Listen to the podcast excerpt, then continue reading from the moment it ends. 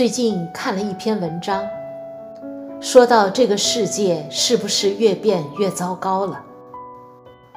疫情、战争，日本前首相安倍被杀，经济下滑，股票暴跌，国内各地的烂尾楼等等。有人怀疑这是不是一个错觉？而圣经明明告诉我们。这个世界终将过去。我不知道你是不是陷在这样的漩涡当中。我不知道面对这一桩桩的事情，你里面会有什么样的启示。一位肢体说：“我只想好好的读经祷告，虽然我没有什么灵力，但是我还是要坚持。”为他感谢主，因为主让他的心里有这份的坚持。而你呢？生命每个部分，你来掌管；心灵最深之处，你来浇灌。一次又一次，我呼求主耶。将生命全所有，我全给你。非常的感恩，让我们可以一同在主的面前来敬拜他，一同在主的面前来领受他特别要给他的儿女们这个复活的大能。所以先在这里向。弟兄姊妹们问候，也特别要在这里向线上的每一位在世界的各处的弟兄姊妹们来问候，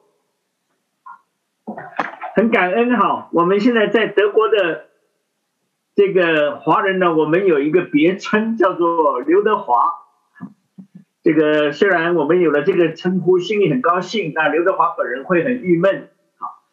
那刘德华什么意思？就是留在德国的华人。那有人说，其实对于美国来说，大概叫刘美华啊，因为你现在神把你留在美国，那么留在中国的叫刘中华，呃，都可以这样叫哈。但是我想，我们基督徒有一个真正的名字叫做刘天华哈，我们是永恒的家在天上。在神的国度，我们虽然身为华人，但是我们的真正的身份是天上的国民，所以这是一个何等荣耀的一个身份。因着这位主的怜悯和恩典，让我们能够得享耶稣基督白白的救恩，能够出死入生，能够出黑暗进入。他奇妙的光明当中，所以我们想到刘天华的这样的身份是何等的喜乐，是何等的荣耀。所以虽然我们现在在一个极大的这样的一个大患难当中、大疫情当中当中，或者说大征战当中，但是我们想到真的。我们的主，他手中拿着钥匙，他掌管一切，所以呢，我们就不上胆，我们呢也就不惧怕。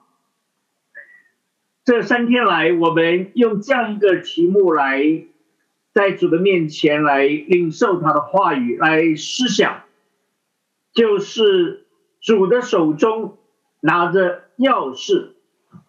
我想我们在昨天。的信息里面也特别的提到，这位主说他拿着大卫家的钥匙，换句话说，他不是单单的掌管着开门和关门，他是坐着为王。大卫家就是代表着神的王座，洪水泛滥，他永远坐着为王。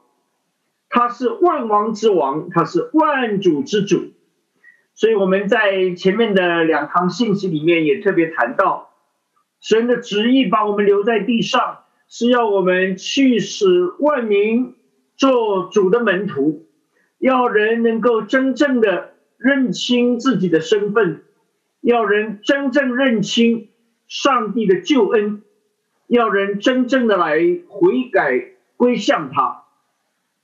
所以，我们看见神要我们在大难当中，要仍然的来传福音，来宣道。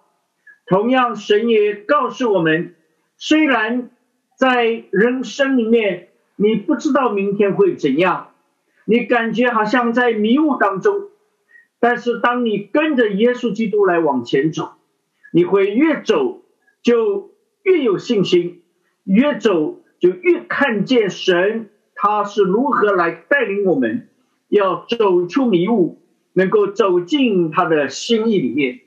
所以，我们第二堂的信息是迷雾当中的出路。那么今天呢，我们就特别的想到，主耶稣他叫我们在这样的大患难、大征战当中，他要我们做的见证，因为这是上帝的心意。神告诉我们说，我们就是他的见证啊，我们是他的见证。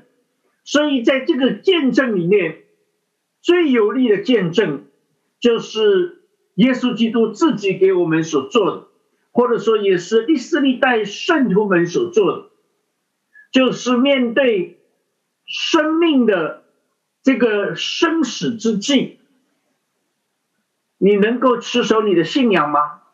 你能够笑对十字架吗？你能够像使徒保罗这样说？那美好的仗我打过了，当跑的路我跑尽了，所信的道我守住了。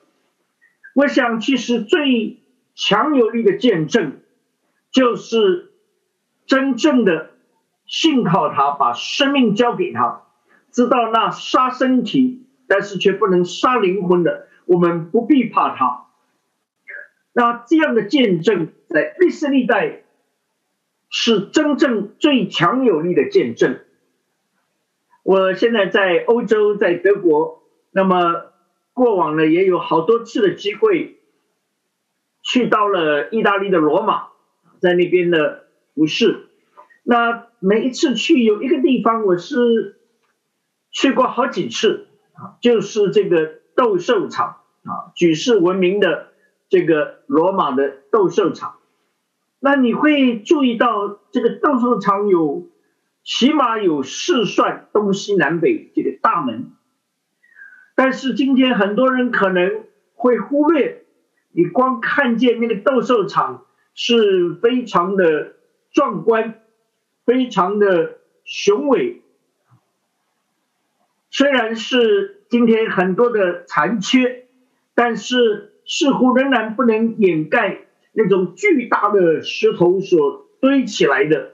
所建造起来的这样一个宏伟的建筑，但是我要说的是，如果你再仔细看，你会看见在这个门、这个四扇大门上面，都有着十字架，而且更奇妙。如果你有机会进到里面，很多人常常只是在外面走一下，因为进去可能要排很长的队，但是你会发现进去你就看见。就在当年，那个罗马君王那个凯撒的那个宝座，整个斗兽场里面专门有一个地方呢，是位置最好的啊。这个咱们中国人讲起来叫做坐北朝南，好像是这种帝王之座。那么确实以前呢，就是这个最高的罗马的这个第一把手，罗马帝国的凯撒的这个王就坐的这个地方。那么今天这个地方呢，你会看到矗立的是巨大的一个十字架，这么奇妙，这样一个斗兽场，这样一个是遍地流血的地方。如果你有机会看看过好莱坞的一些关于这个呃角斗士的一些影片呢，里面很多用的就是当时斗兽场的背景。当时斗兽场所真实发生的情形，那么是什么让这个罗马帝国不可一世的罗马帝国被整个翻转过来？只不过从耶稣基督上十字架到真正罗马帝国那个君王自己归信耶稣基督，前后不过三百年的时间，是什么？就是一群基督徒，或者是用圣经的话来讲。这一群无知的小民，这一群草根的，他们没有高言大志，他们也没有许多学问，他们也没有这种的所谓呃各样的丰富的物质生活，但是就是这样一群平凡的、毫不起眼的神的儿女，却是用他们的生命来见证上帝那大能的道。当年有许多的基督徒被带到那个斗兽场上面，面临着生死之际。当时罗马的行政长官特别要求他们：你只要当众的来否认你的信仰，否认耶稣基督是你的主，那么你马上可以被释放。但是如果你坚持你的信仰，那么那些饿了好几天的那些狮子老虎，就从这个斗兽场的地底下。如果你有机会去参观，现在都能看到地底下都是那些的关着那个猛兽的那个笼子，那个场所，那么就从那里上来，就瞬间能够把你咬成碎片。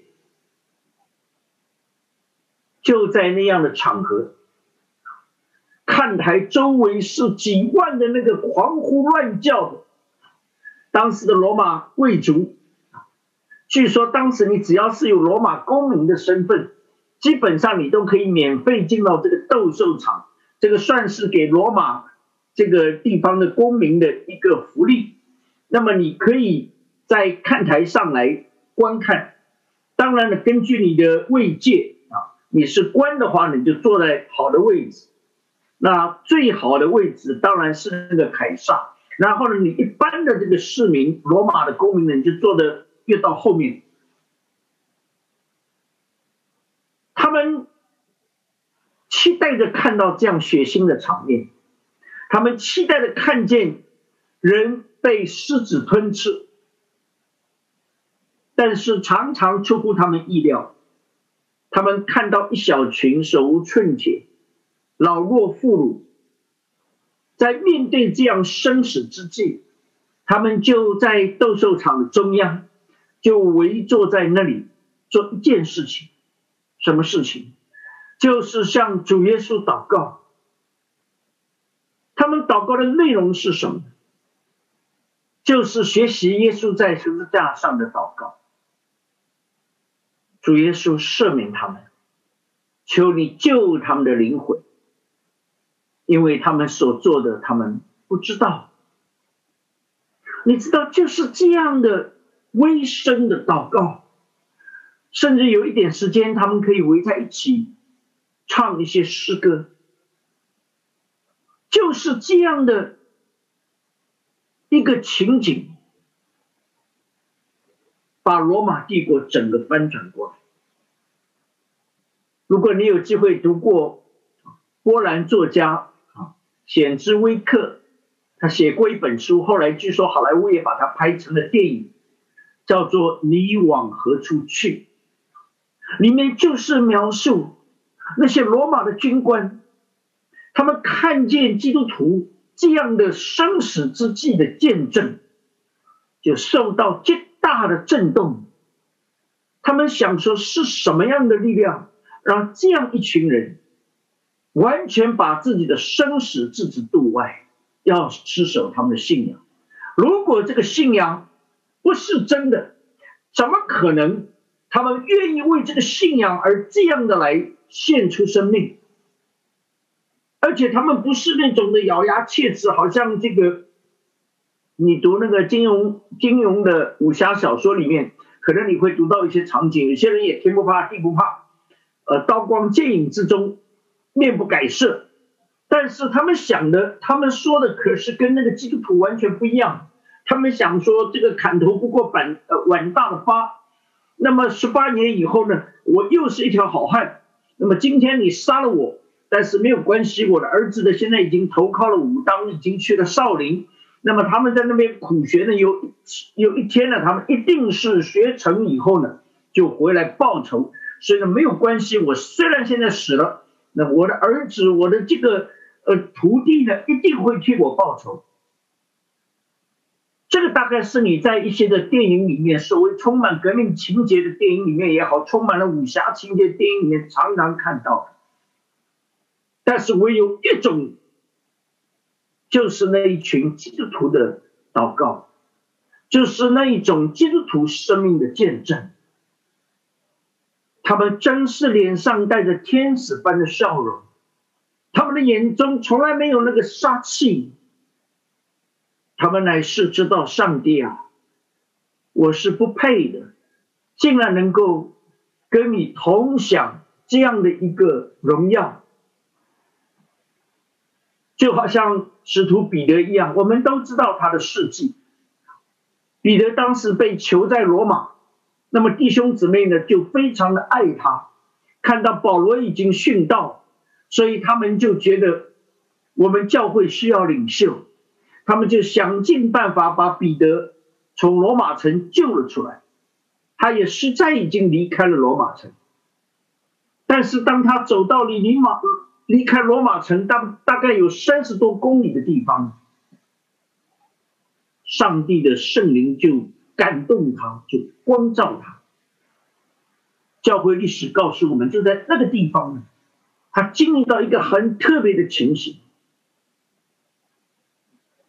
他遇到了那位被钉十架的主，他就问了主耶稣一句话：“你往何处去？”他看见耶稣好像是要往罗马城去，他自己刚刚从罗马城出来。主说：“我要去罗马。”彼得在那一刻已经明白了，所以他毅然的就转身，就不再是背着罗马走，他是转身的就往罗马去。当他走进罗马城的时候呢，那些兵丁大吃一惊。因为他们知道这是一个非常重要的一个教会领袖，怎么突然间在他们眼皮底下，竟然已经在城外？所以这一次呢，他们就把彼得投在了水牢里面。那个水牢现在，如果你有机会到罗马，很值得去看一下。他们把它放在那个戒备森严的一个地牢，然后充满了水，然后呢，不但是这样，还用铁链把它锁起来。那我们都知道，最后呢，他们要把彼得钉十字架的时候，彼得说：“你们把我倒过来钉，我不配跟我的主一样，我是何等可怜的人，你们把我倒过来。”所以彼得是被倒的钉上了十字架。但是就是这样的生命的见证，却成为了整个罗马帝国。那个上钟的敲响，就成为了上帝那个奇妙的道，能够今天在全世界到处被传扬，是因为这样的见证。所以，我想，当我们这一堂我们聚焦在这个题目“生死之际”的见证，我相信也是跟你我我们目前所处的这样的一个环境。我们所处的这样一个时代，我们所处的这样的一种的光景当中，是真真实实的。无论你现在这一刻在哪里，你在美国，你在欧洲，或者你在亚洲，你在任何一个地方，我想，神对我们的呼唤，神对我们的要求都是一样的。你们要去向万民做见证，到底我们做的是什么样的见证？有的人说，如果你看教会历史很有意思啊，好像有三种的基督徒的这个所谓 model，有三种基督徒的典范。那么初代教会叫做红色殉道。也就是说，许多基督徒，希伯来书已经告诉我们，他们受到何等大的逼迫，他们付出了生命的代价，流血牺牲，殉道，被称为红色殉道。等过了几百年以后，似乎好像整个罗马帝国从上到下，连罗马帝国的君王都信了主。他们就下令说，整个帝国现在基督教成为国教，所以有许多的人呢，他们就看见说，哎，我们信的这个信仰有很大的好处啊，这个似乎好像是你看那个君王都信了基督，那么有很多人当然也有真实信主，但是也不排除或者说有相当一部分呢，真的是叫做糊里糊涂。或者呢，是带着各种个人的动机，啊，就觉得现在很光彩呀。现在呢，这个不但没有逼迫，而且似乎呢变了一个时尚。但是就在这些人当中，如果你翻开教会历史，就会看见有相当一部分人，他们本来家境优渥，他们本来也受过许多的教育，他们本来可以说对自己也有很好的。所谓个人的出路，但是他们真正的认识主，他们就愿意真的是来好好的来学习主的道，传扬主的道。那么有一些呢，就在很艰苦的环境里面，真的是把这个大笔的遗产，把大量的这些的物质的享受放在一边。他们是要真正的来花时间思想主道、默想主道，然后把这些道呢，能够真正的在圣灵里面的看见、感动，把它写下来。这些就是许多被称为教父们他们所做的事情。那么当中更有不少，好像我们大家都比较熟悉的那位圣法兰西斯。这一类的，他们其实本来按个人可以有很好的享受，但是他们愿意效法耶稣基督，他们愿意去帮助周济穷人，他们愿意去撇下一切来传扬主道。那么这些呢，就被称为白色殉道者，因为真的是他们常常换了一个环境。常常换了一种生活，常常可以说居无定所，在风雨交加当中，那也有不少人就付出了生命。但是也正是这样，所以你才会今天读到许多宝贵的这些属灵的著作，你才会看见有许许多多地方未曾听闻福音的地方，使这些人的脚中所踏遍。我想，其实对我们华人来讲，我们都不会忘记戴德生，我们都不会忘记马里逊，我们都不会忘记马街，我们都不会忘记兰大卫，我们都不会忘记这个许许多多这些的宣教士，包括剑桥七杰，他们付出他们生命的代价，在我们中华的大地上面。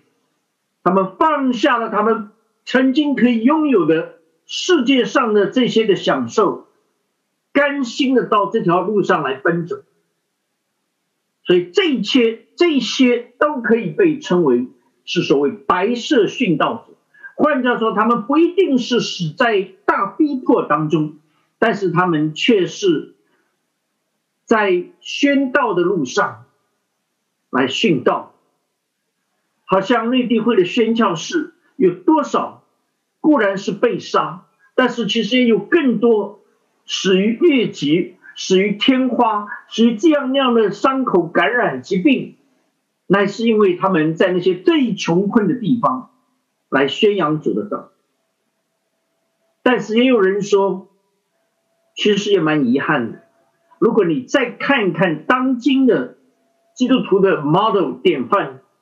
好像似乎红色的、白色的都离我们很遥远，今天常常什么事变成基督徒的典范呢？有的人说好像很难找到。如果你看到的常常就是，当然不是说这些不能够来见证，但是确实有时候我们会比较过分的强调他的在世界上的地位，他在世界上的背景，他在世界上所取得的成就。好像这些东西都可以来增加神的光彩。其实我们都心知肚明，这位荣耀的上帝，如果神的儿子都是用最卑微的样式进入人间，那么作为他的门徒，我们又有什么样的资格来炫耀、来夸耀我们在世界上一点点可怜的背景？所以，我想，确确实实是一个时间，特别是当你我面对疫情的时候，也许是我们需要来共同的思想：到底神心意当中一个合格的基督徒，作为他的门徒，应该是怎样的来生活呢？应该是怎样的来见证？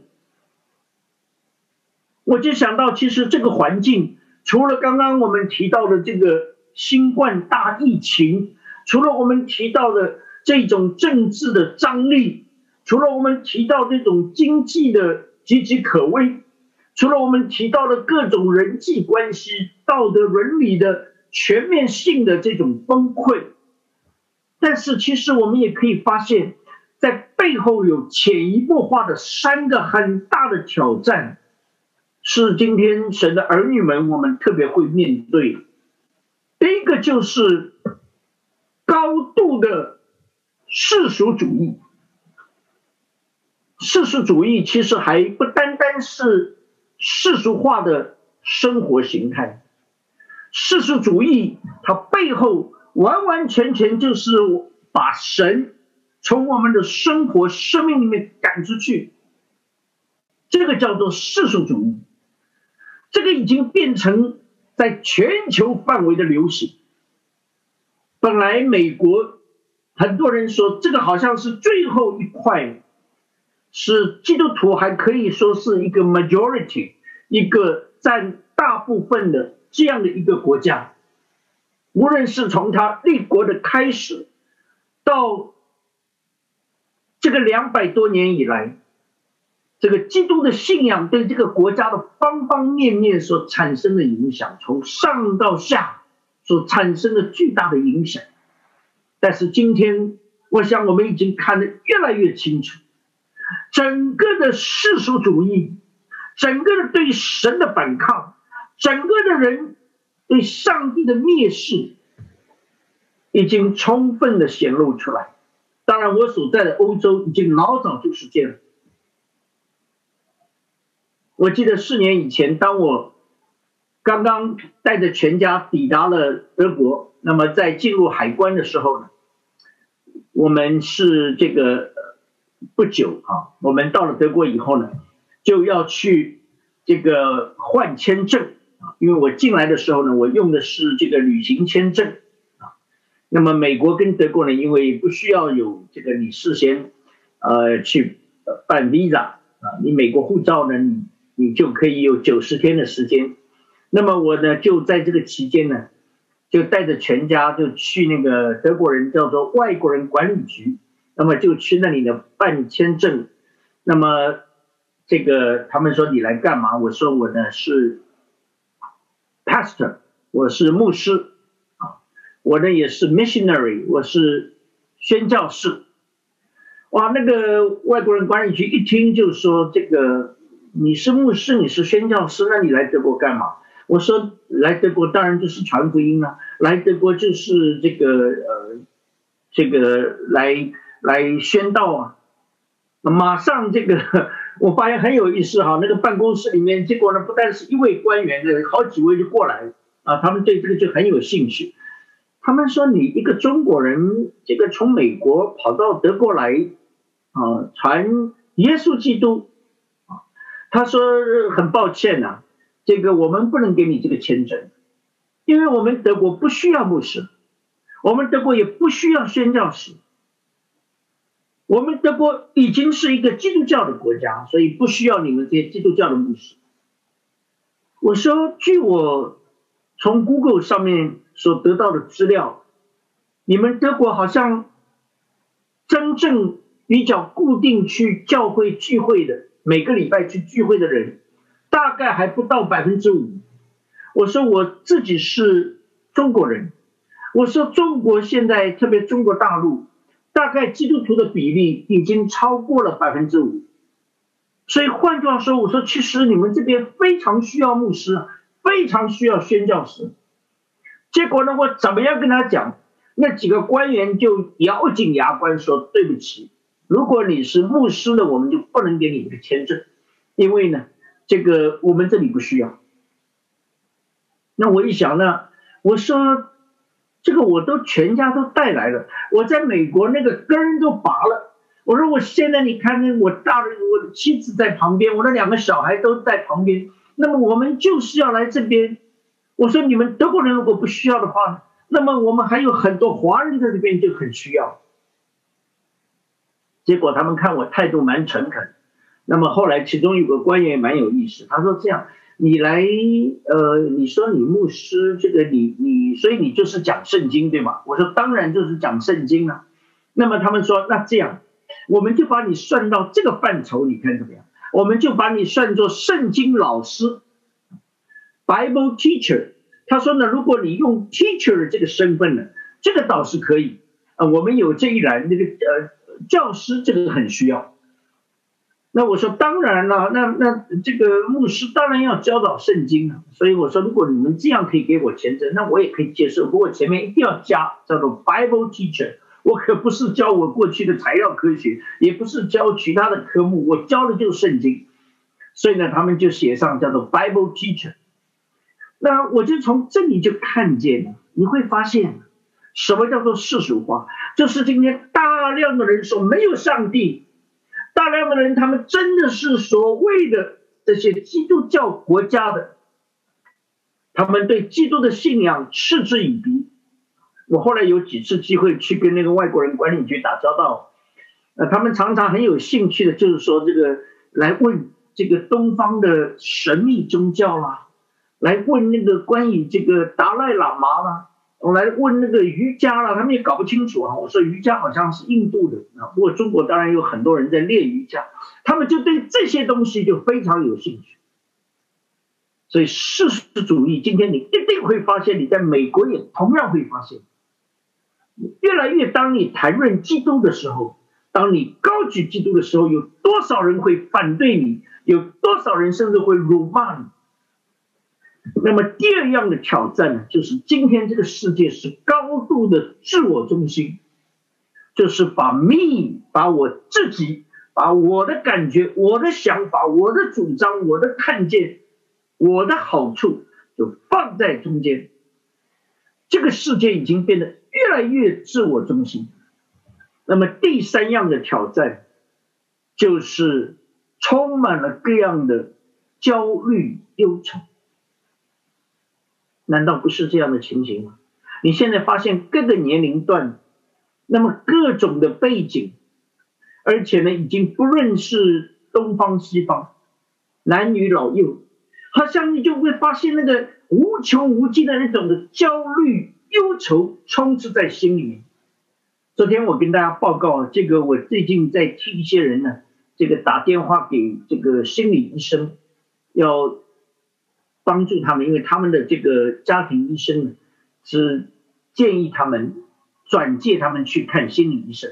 那么这些心理医生要事先要电话预约，所以呢，我就帮忙他们打这些电话。结果打了一圈下来呢，才发现那些心理医生说很抱歉了，现在我们已经爆满，所以你的预约呢，最起码要半年以后。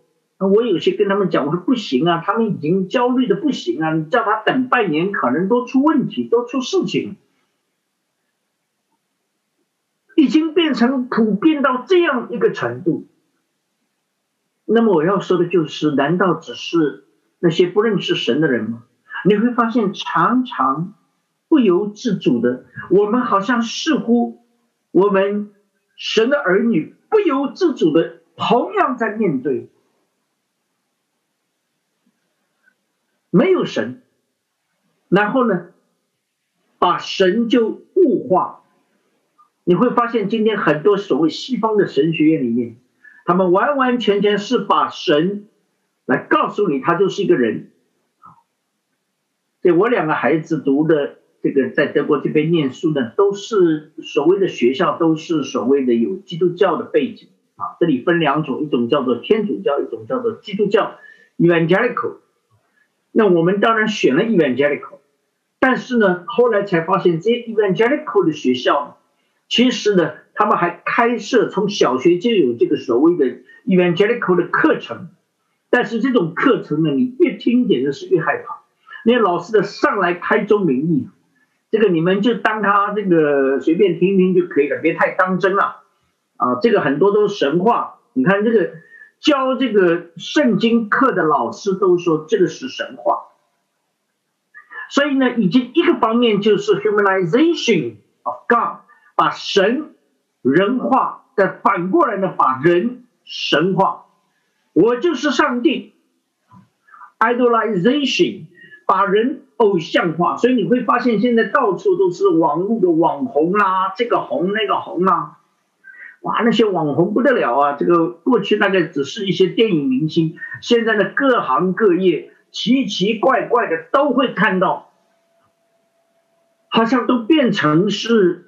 这个偶像一样，那么最彻底的，当然每个人都觉得我就是神，我可以做出任何的判断，我的判断一定是对的。所以就在这样的一个大环境当中，今天我想我们特别聚焦在这位神的仆人，就是但以理，因为他其实生活的时代，他生活的背景，他生活的这个。处境跟我们是非常的相像，而这一位他是怎么来见证？你会发现他的每一次见证都是可以被称为生死之际的见证，也就是说，都是面临生死的考验。所以我们有时候想想，真的好像圣经里面告诉我们，我们有时候抵挡仇敌还没有到流血的地步啊，实在是神的怜悯。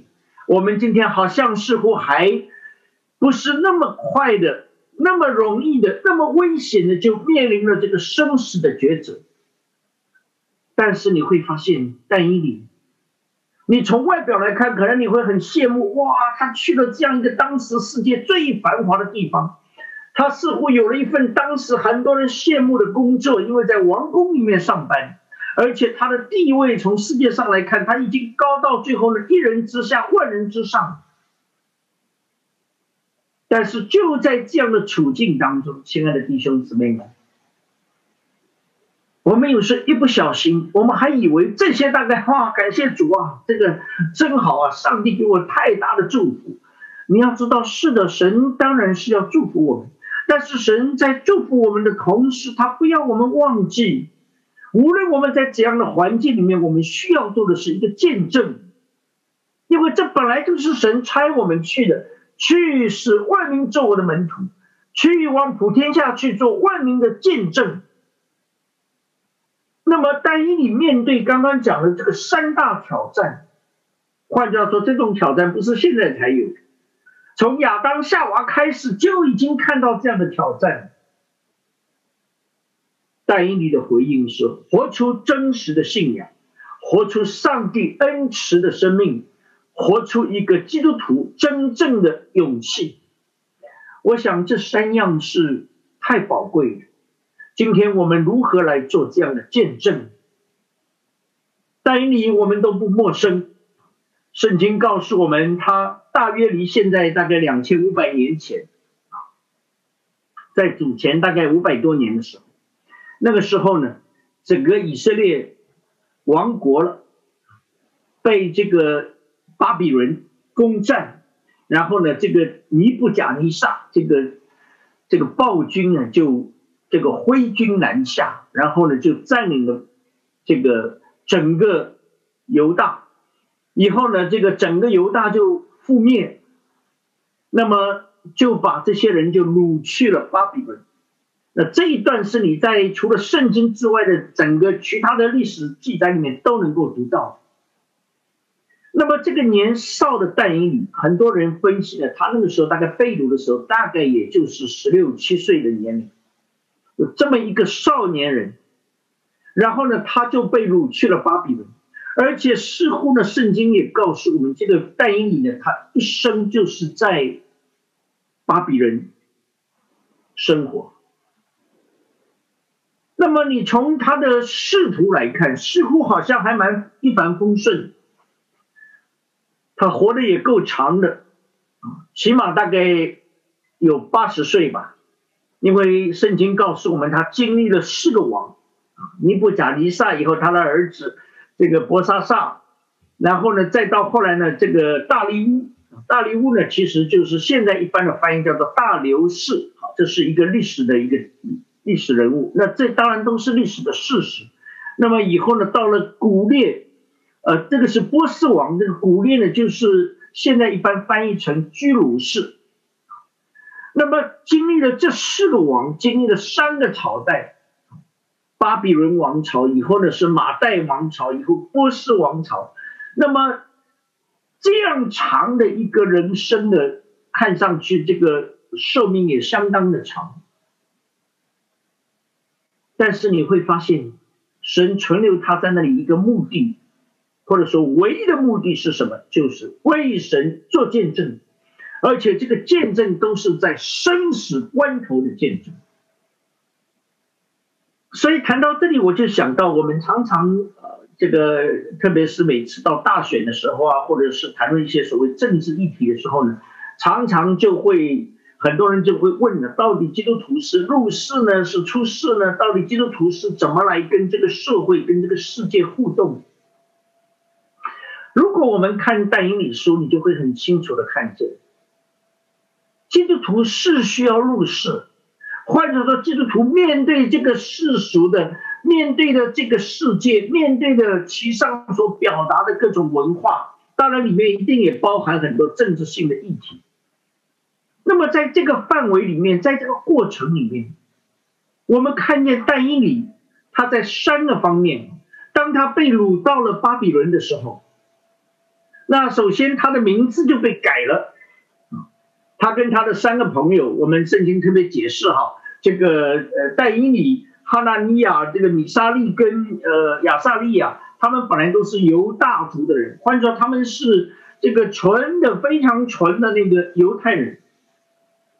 但是当他们到了巴比伦以后呢，这个他们也没有拒绝改一个名字，所以他们就四个人都得了这个这个当时可以说是巴比伦那边的呃这样的名字，也就是说他们的犹太名字改了，波提沙萨啊，这个是戴利的名字，而且圣经也多次的用这个波提沙萨这个名字，然后呢那个哈纳尼亚就改成沙德拉，然后那个米呃米沙利就改成米萨。那么那个呃亚沙利亚就改成了亚伯尼哥，所以是的名字改，上帝没有不准许我们改名字。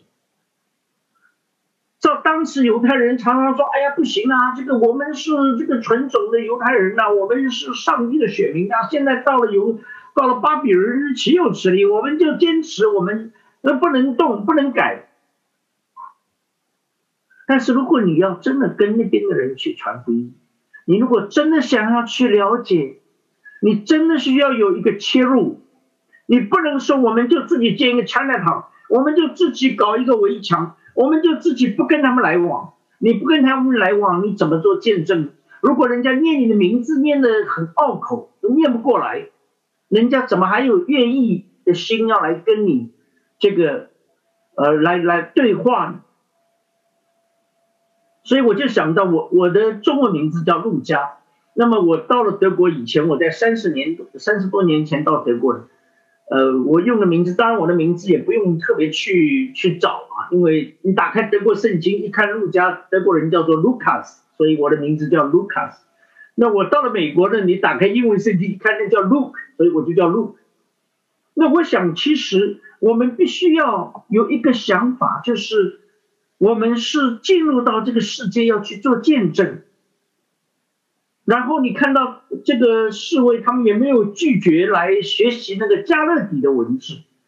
这里特别说，他们这个是很用心的学习啊，这个学了加勒底的文字语言，而且看上去他们对加勒底的各种的情形相当的了解。因为你想，如果他不了解的话，他大概也没有办法带领你到最后做成这个总长。这一百二十个总督里面又选了三个总长，最后呢，他几乎是那个那个王啊，那个大流士想要让他治理通国，啊，有点像现在这个蓬佩奥啊，那个国务卿的那个角色啊，治理通国。那而且他们在年少的时候被选到这个尼布贾利萨跟前去，呃，到到这个白宫里面去工作了，到到这个王宫里面去。他们似乎也没有说不行不行，这不能啊！我我的意思就是，当我们基督徒说我们是被神带进这个世界的时候，其实我们对于文化的角度，我们是要来了解、学习和掌握。这里面当然也会包括政治议题，但是当你了解了这些的情形，好像我以前呃，这个我的老师哈，这个。林道亮牧师，这个我实在是从他受了很多很多的教导，因为他跟我的爷爷也是，跟我的外公也是非常要好的朋友。以前在上海，那么我在牧会的时候，他经常来帮助我们的主日学。那每一次我开车去接他啊，他忙得不得了，在那个洛杉矶最大的那个时候，那个华人教会做牧师。嗯，我自己那个我在带领的那个是一个小小的那个一个一个小教会，但是呢，这个林牧师就这个非常愿意，每个礼拜就去接他，然后呢，他在那边讲完道就吃饭都来不及，就在车上吃饭。我们是下午聚会，他们上午聚会，所以呢，正好下午他就来帮忙我们的主日学，我都很不好意思，我说林牧师啊，你真的是哎呀，这个太辛苦了。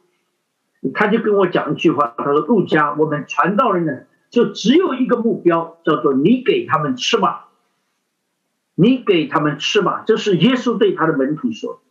然后呢，他不断的提醒他说：“做传道人一定要一手拿圣经，然后呢，一手拿报纸。”他说：“你不能够离开这个世界，发生了什么你都不知道。那么你怎么样去帮助弟兄姊妹？”把神的道运用在日常的生活里面，所以我就发现说，其实是的，我们是要进入这个世界。这是主耶稣在上十字架以前特别为他的门徒，也是为你我每一位的祷告。主说：“我不求你叫他们离开世界。”主耶稣向天父的祷告，他说：“我不求你把他们带走。”我只求你保守他们脱离那恶者，他们不属这个世界，这个很重要。我们不是属乎这个世界。刚刚我们已经讲过，我们是天上的国民。不管你在哪里，你叫刘德华也好，你叫刘刘美华也好，你叫刘台华也好，你叫刘中华也好，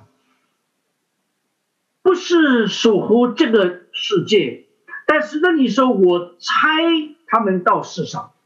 耶稣说：“你怎样的来拆我到世上，我呢也照样的来拆他们到世上。这个就很重要，亲爱的弟兄姊妹，我们是被主拆进入这个世界，目的是什么呢？就是叫世人可以信你，这个就是传福音啊，这个就是做见证。”原来神把我们拆到这个世上，好像他把耶稣基督拆到地上一样。我们是在世，但是我们却不属世。我想这是一个非常非常重要的观念。我们的在世不是像过去这种传统的，像佛教他们这个叫做跳出三界，不在五行，然后呢跑到深山老林就躲起来，啊，成天悄悄木鱼啦，这个。数数念珠啦，呃，这个所谓去修身养性去，不是，我们乃是好像但以理一样，上帝把他拆到了巴比伦去，我也要叫他在那里来为主做见证。所以我们就特别要从但以理他经历的这三次可以说人生的大危机里面来看一看他是如何的来做见证，而且每一次都是生死的危机。那么第一次呢，就在但以理书第一章哈，我们都了解。那么当这些少年人，当然许多人被掳到了巴比伦，然后呢，好像似乎这个尼布甲尼撒那个心情还不错哈。好像似乎这个尼尼布甲尼撒呢，这个这个还做了一件事啊。他说：“这个现在这样，那么那些被掳的人当中，你给我们找一些人出来啊，蛮严格的哈。找一些人出来，第一个测一下他们智商啊，看看他们这个 SAT 能不能考过，看看他们的这个掌握的怎么样啊。那么所以圣经上说呢，这一群人呢都是知识通达啊，很聪明的人。”那么第二呢，他年龄有要求啊，要少年人，意思就是说这个要好像进大学前那种年龄啊，这个不但这样还有体格检查都要这个没有残缺啦啊，要要这个五官端正啦，总而言之呢，相当严格的一个遴选啊，然后呢就选了这么一群人，选完以后呢，哎呦，这些人好像就像进了哈佛一样。就好像是这个呃，这个 MIT 一样，为什么呢？因为这个这个全额奖学金啊，呃，家长都不用花一分钱，就好吃好喝好招待，王呢用他的酒他的膳啊，就免费给他们，而且一吃就三年，就好像念一个学位一样。然后三年以后连工作都安排好，你不用担心了，你也不用担心这个经济危机啊，你也不用担心呃任何突发事件。总而言之，连你的工作都给你安排好。那么三年以后就在王面前示例啊，什么意思？就阻隔了，你就在他的这个内阁里头，你就当官了。你说这个尼布甲尼撒是真的这个这个突发善心？对这个被掳来的人就这么好吗？显然不是。他为什么要这样？你就看见背后，其实他非常清楚，这些犹太人他们是敬拜上帝。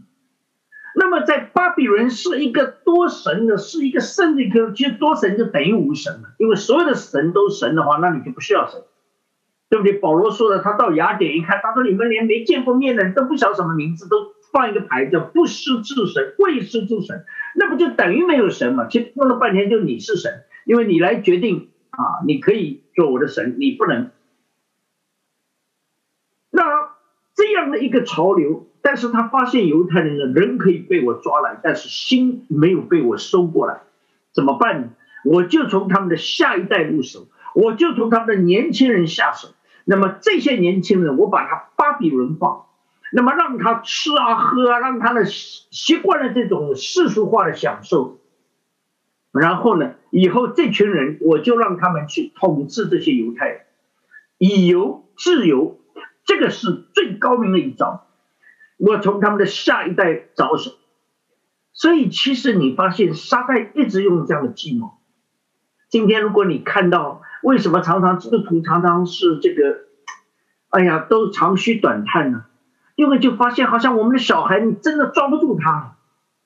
他从外面学校受的教育也好，从社会上听到的也好，从他的朋友圈得到的也好，从网络得到的所有的，都是告诉他说没有上帝。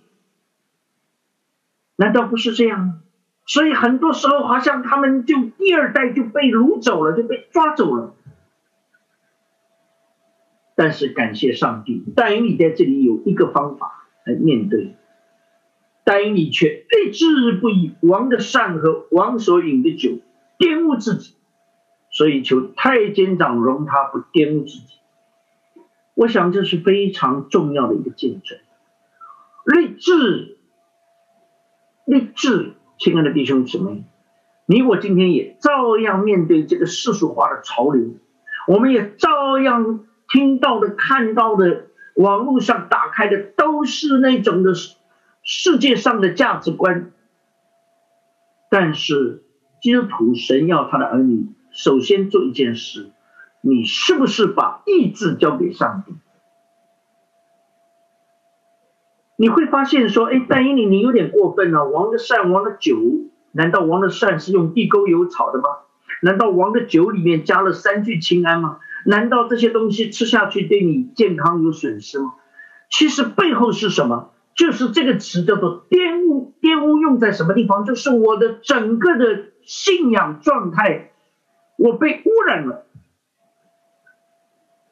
但以理在这一刻已经湿透了魔鬼撒旦的诡计，所以他在那里。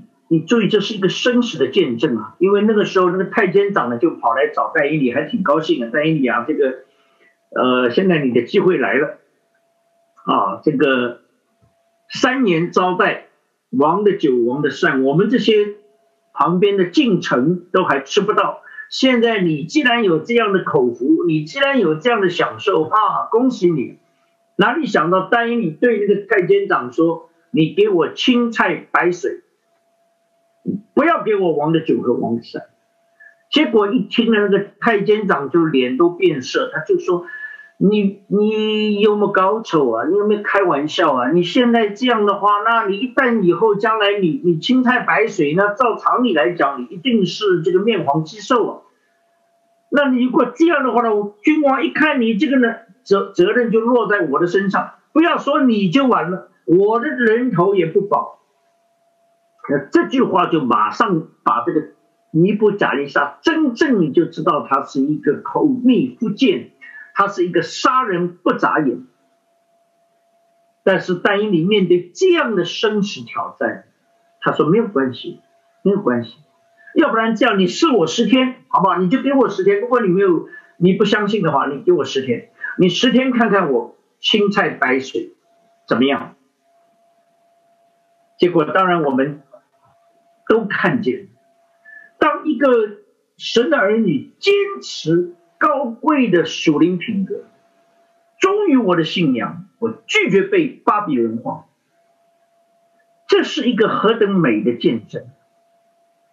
就让我想到这个，真的是这种见证，就是把神的能力、把神的智慧见证出来。人以为说，大概只有这个好吃好喝。你才会有啊，这个所谓的健康的状态，人的办法，但是但以理他却信靠上帝，他知道我对信仰我不能够 compromise，我不能够去做交易，我不能够去妥协，他是真正明白知道神在人的国中掌权，我们都记得耶稣。是这样的来回答撒旦：人活的不是单靠食物，乃是靠神口里所出的一切话。亲爱的弟兄姊妹，今天我们信不信得过神口中一切的话？我想，真的很多时候，我们最近也也同样面对这样的挑战。我们现在在德国，老大马上这个这个呃大呃高中最后一年。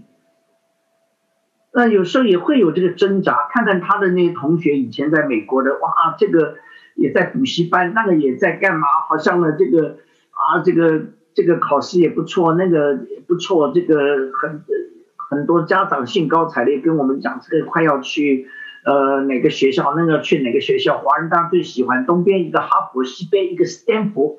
我常常提醒他们，中间还有一个丹佛，你都忘了。啊，我们还有一个。Dayton，他们也忘了。那总而言之呢，这个好像你会发现都是基督徒啊，好像无形当中我们常常还是对王的酒、王的善格外留意，我们却不太留意神的话说：人活着不是单靠食物。真的，现在我跟我的姊妹，我们最迫切的祷告，上帝啊！这个孩子将来去哪个学校不重要，重要的是求你抓住他，求你让他千万千万不要在信仰上流失。我想，亲爱的弟兄姊妹，让我们真正看重当你在那一刻，你发现他明明可以有这样的好的条件，所谓的打引号的条件，但是他立志不以王的酒和王的善来玷污自己。我想到多年以前我在 广东一个地方啊做培训，就遇到一个姐妹，那么她是在一个旅馆的前台工作，结果她最大的挑战呢，就是那些客人住了店以后呢，叫她开假发票。住了三天，叫他开个五天，多开几天，因为他们拿回单位报销呢，就多拿一些的出差补助、差旅费。但是那个姐妹是一个基督徒，所以呢，她就一次、两次、三次拒绝，到最后呢，那个经理就对她勃然大怒。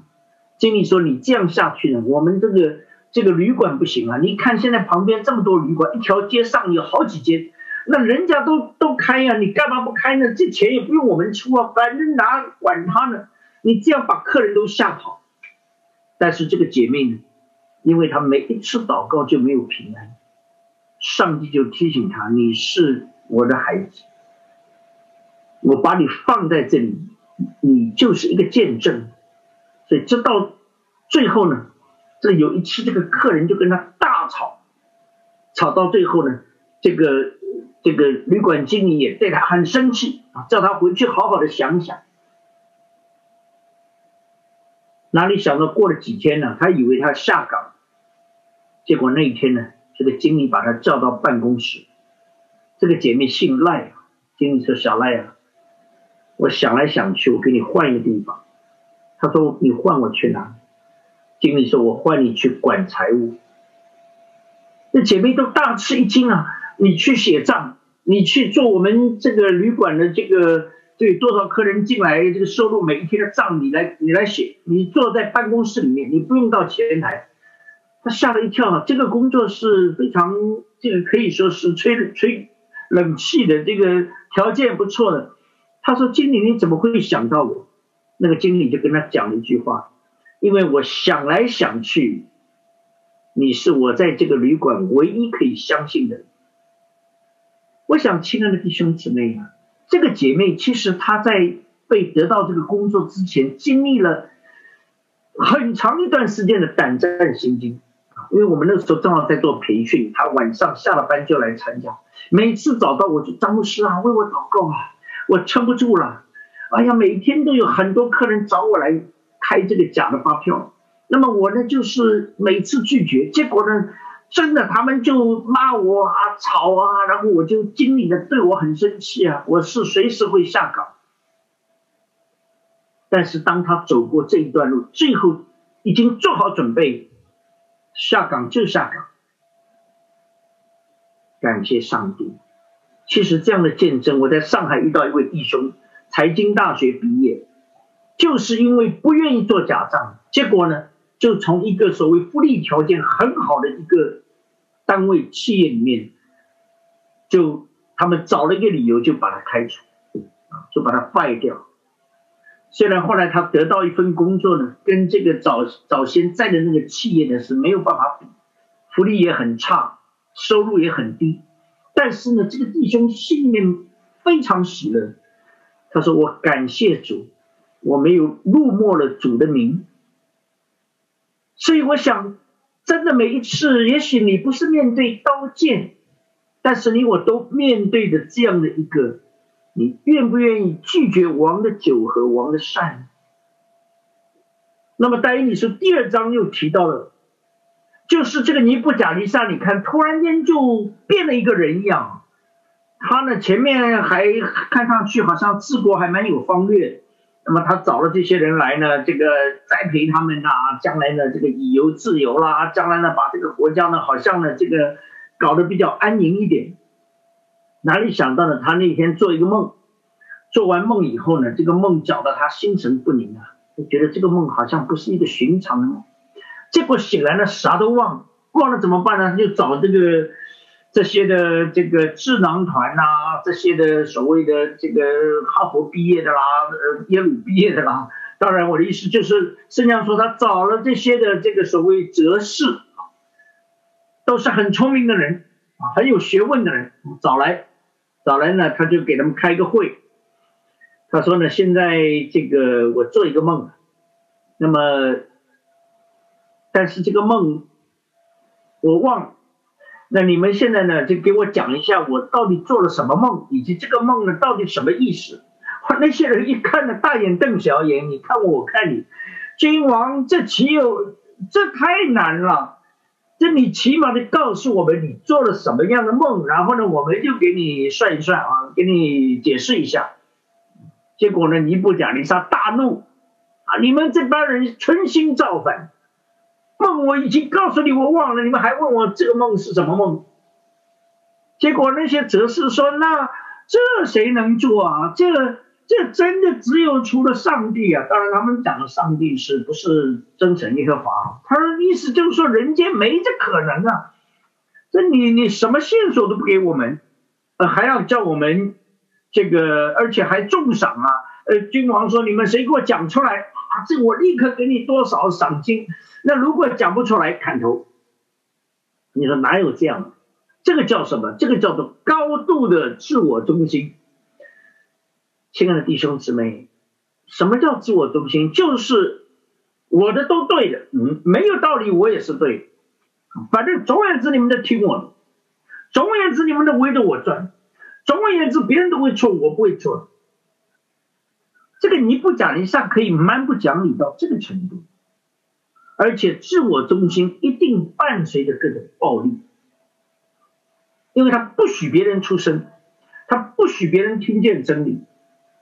所以你不讲，人家说你要么就给我讲，要不然呢全部杀光。结果呢，那些哲士说这样实在没办法，那那那我们怎么办？你这个梦，我们我们又不是你肚里的蛔虫，我们怎么能知道？那圣经说这个尼布甲尼撒就冲冲大怒，下令说现在好，全部杀光。你想一个人会到这个程度吗？前面他好不容易想要栽培人才呀，什么现在说好，咱们来搞一个法国大革命，把那些人全部杀掉，一个不留。结果命令下去的这个很紧急啊，他跟前那个护卫长，好像有点像 这个这个 FBI 的这样的角色啊，呃，就出出动，那么就要杀光了。结果呢，当然戴英里因为也算哲士嘛。都算是当时这个这个特别培养的这个聪明有知识的有学问，所以呢，那个护卫长也一样就跑去找戴英，那么他也在这个要被除掉的范围里，所以这段圣经呢，一个你就看见了，这个撒旦其实他真的就是何等的残暴，他表面有时候第一章你看完有时候会觉得，哎，这个好像。还还蛮人性化的哈，还还蛮优待你的。其实背后呢，杀人不眨眼。结果呢，第一次出动的是太监长，呃，给你送酒啊，送菜呀。那第二次出动的就是护卫长、侍卫长，就带着剑来了，呃，取你的性命。但是就在面对这种高度的自我中心。第二章我们就读到这样的经文，但以理就回到他的居所，将这事告诉他的同伴哈拿尼亚、米沙利亚、沙利亚，要他们祈求天上的神施怜悯，将这奥秘的事指明，免得但以理和他的同伴与巴比伦其余的哲士一同灭亡。这奥秘的事就在夜间的异象当中给但以理显明，但以理便称颂天上的神。我想这段圣经其实。一方面告诉我们，上帝给但以理智慧，当他求告上帝，圣经上说属灵的人才能够参透万事，属灵的人能够参透属灵的事情。但是在这里，我们看见但以理有一个很好的一个见证在哪里？就是你会看见他实在是明白神的心意，活出这种恩慈的。生命出来，你知道犹太人他们本来是非常排斥这些外邦人，更不用说巴比伦是他们的殖民者，是让他们国破家亡。但是你会发现，但以理他是真正明白神的心，神愿意万人得救。你真会发现，一个认识神的人，他的生命真的好像主耶稣的生命，有相当宽广的属灵的胸襟，而且你会发现，他首先就是去找他的同伴，用一个团队来回应，因为自我中心最怕的就是团队，而团队一个 teamwork。但你不会想说，我其实前面我祷告了青菜白水，我都我都就好好的。大概这次我一个人回家祷告就行。没有啊，那你说他第一件事情就是找到他的三个属灵的同伴，要他们跟他成为一个属灵的团队，一起来祷告。你就看见丹尼，他不是要做一个好像属灵的超人啊，我很厉害呀，这个我大有恩赐啊，这个。这个我是这个大明星啊！真正的见证是依靠一群人。如果主耶稣都需要十二个门徒成为他的团队，如果保罗都需要希拉、提摩太，包括路加都在他的团队里面，如果这些都需要团队，我们怎么可能不需要一群人来一起服侍？而且他的见证真的会发现，他是一个真正没有族群歧视啊！现在好像这个很流行哈啊，这个骂这个你们歧视我，这个骂这个这个你们呃这个这个 matters 那个 matters，但是真正你会发现，只有属上帝的才知道，原来不分犹太人、希腊人，无论你是谁。好像保罗说的：“我们都是有罪的人，基督徒，我们都是欠了福音债的人。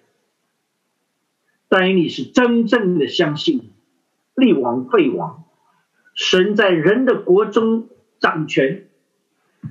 呀，我想时间关系，我最后要提到他的第三次的那个生死关头的那个见证。面对这样的生死危机。”在第六章里面提到，那个时候戴伊已经是升了很大的官了，三个总长。然后呢，显然因为他忠心办事，毫无过失。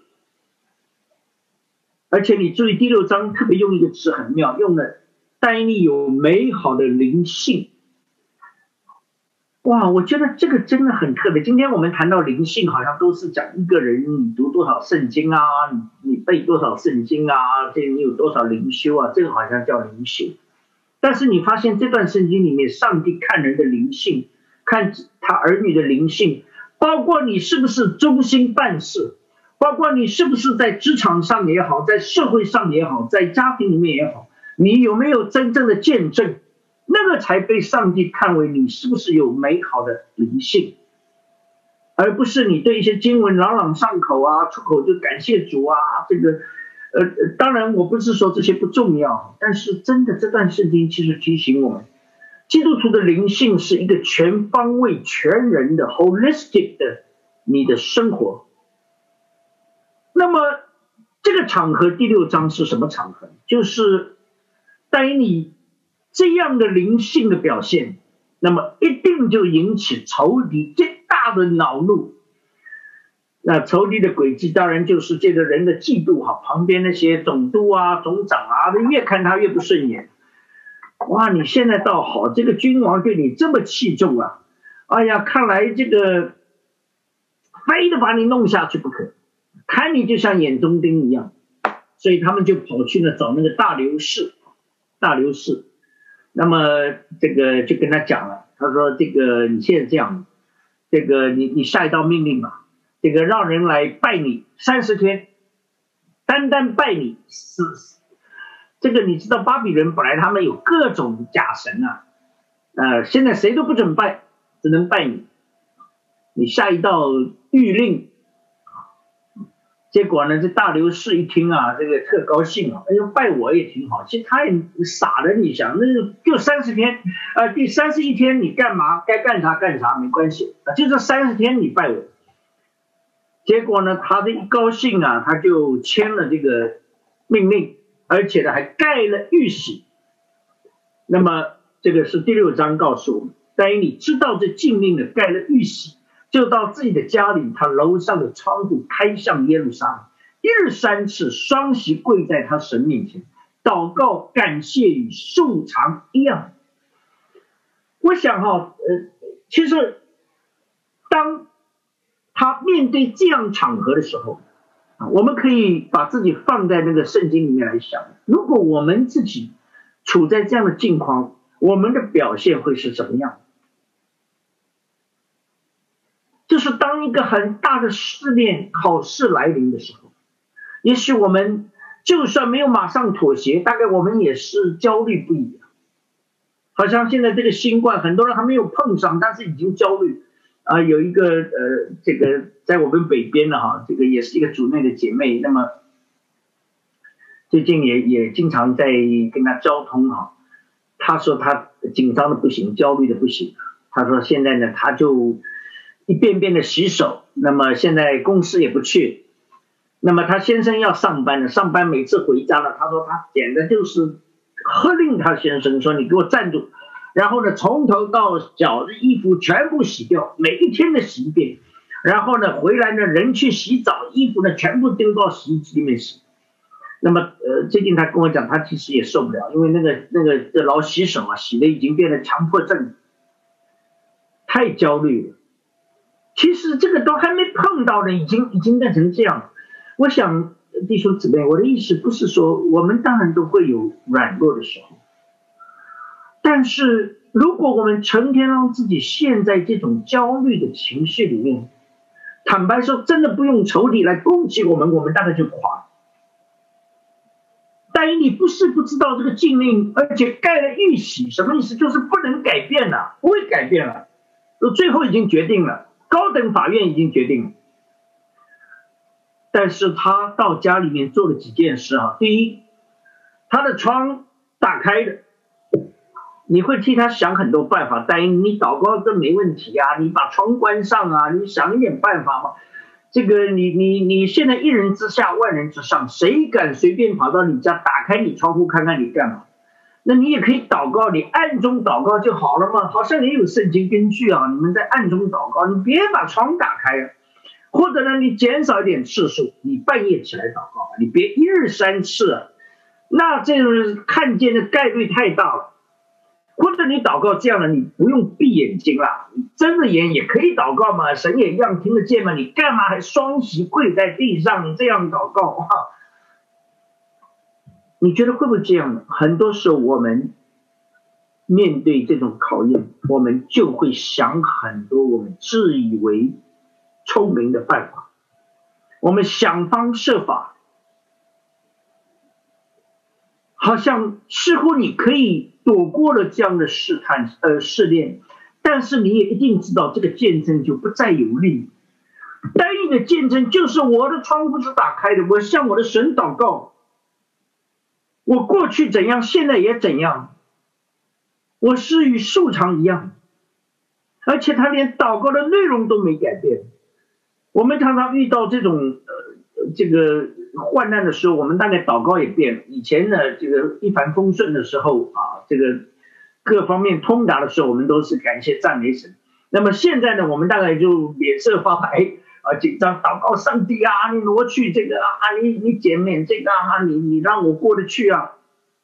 你发现呆尼的祷告是感谢啊，说一不小心我们感感谢啥？你感谢说很快我就要被狮子吃了，很快我就要殉道。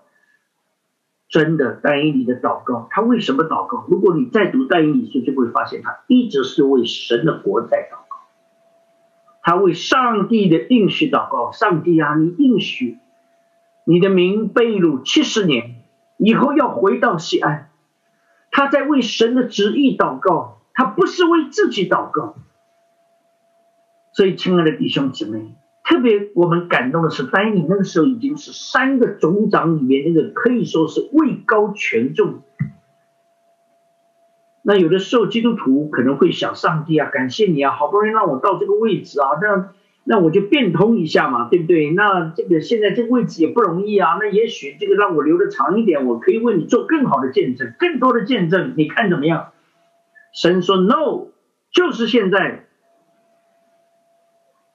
结果呢，怎么样？丹尼真的被抓了，不但被抓了，真的被扔进了狮子坑里头。不但被扔进狮子坑里面，那你说他们还把石头把那个狮子坑都封起来？那你想，这好像似乎这个到这里，好像神也还没有听丹尼的祷告啊！你看他都都都被害了嘛，都被扔到狮子坑里面。这个就是丹尼说第三章那个丹尼的三个朋友也是这样的祷告：上帝啊，我们不会改变。他们的见证就是，既或不然。既和神要我们做一个红色的殉道士，我们也为此感谢上帝，因为我们相信上帝，人会错，神不会错，所以他的这个回应就是那个必胜的勇气。我想实在我们需要求神帮助我们。什么是美好的灵性？美好的灵性就是在凡事上面。不改向上帝的忠心，而且在凡事上面都把自己的生命的每一天当做最后一天来活。我们是与神在同工，随时上帝我们的生命动作气息都在乎你。所以，如果你的时间到了，我们也为此感谢；如果你存留我们在地上，我们也为此感谢。我想这样的见证。是能够真正的有了这样的对神的认知，才会有真正的勇气从基督徒的心里面升起来，才会除去我们的焦虑，才会除去各种拦阻影响我们属灵生命与上帝的关系。我就想到半年多以前啊，这位童工哈，本来也是我们要请他来。呃，要来在我们这个团契来做这个牧养的工作。这位弟兄，他过去在波兰，结果呢，因为德国的签证一直还没有着落，所以呢，他不得不回到波兰，从那边呢向德国驻波兰大使馆去办签证。结果到了波兰以后呢，哪里想到过了两个月呢，突然间有一天，他太太打电话来说：“哎呀，这个我弟兄。”不行啊！这个开始只是发低烧，怎么突然间，这个这个没有任何胃口，然后再过一会儿打电话说：“哎呀，我弟弟兄好像已经已经被主接走了。”我们当时都吓一大跳。那个弟兄就在短短的几天里面，就歇了地上的劳苦，被主带回他的怀抱。才刚刚四十出头，但是他的师母跟我们提到说，这个弟兄那天下午还吃了一碗绿豆汤，喝了一碗绿豆汤，然后呢就觉得不太吃得下，然后呢就这个就躺在床上。他的姐妹回忆说，好像下午四五点钟那样，突然间他就跟我讲一句话：无论发生什么事情，你都要喜乐。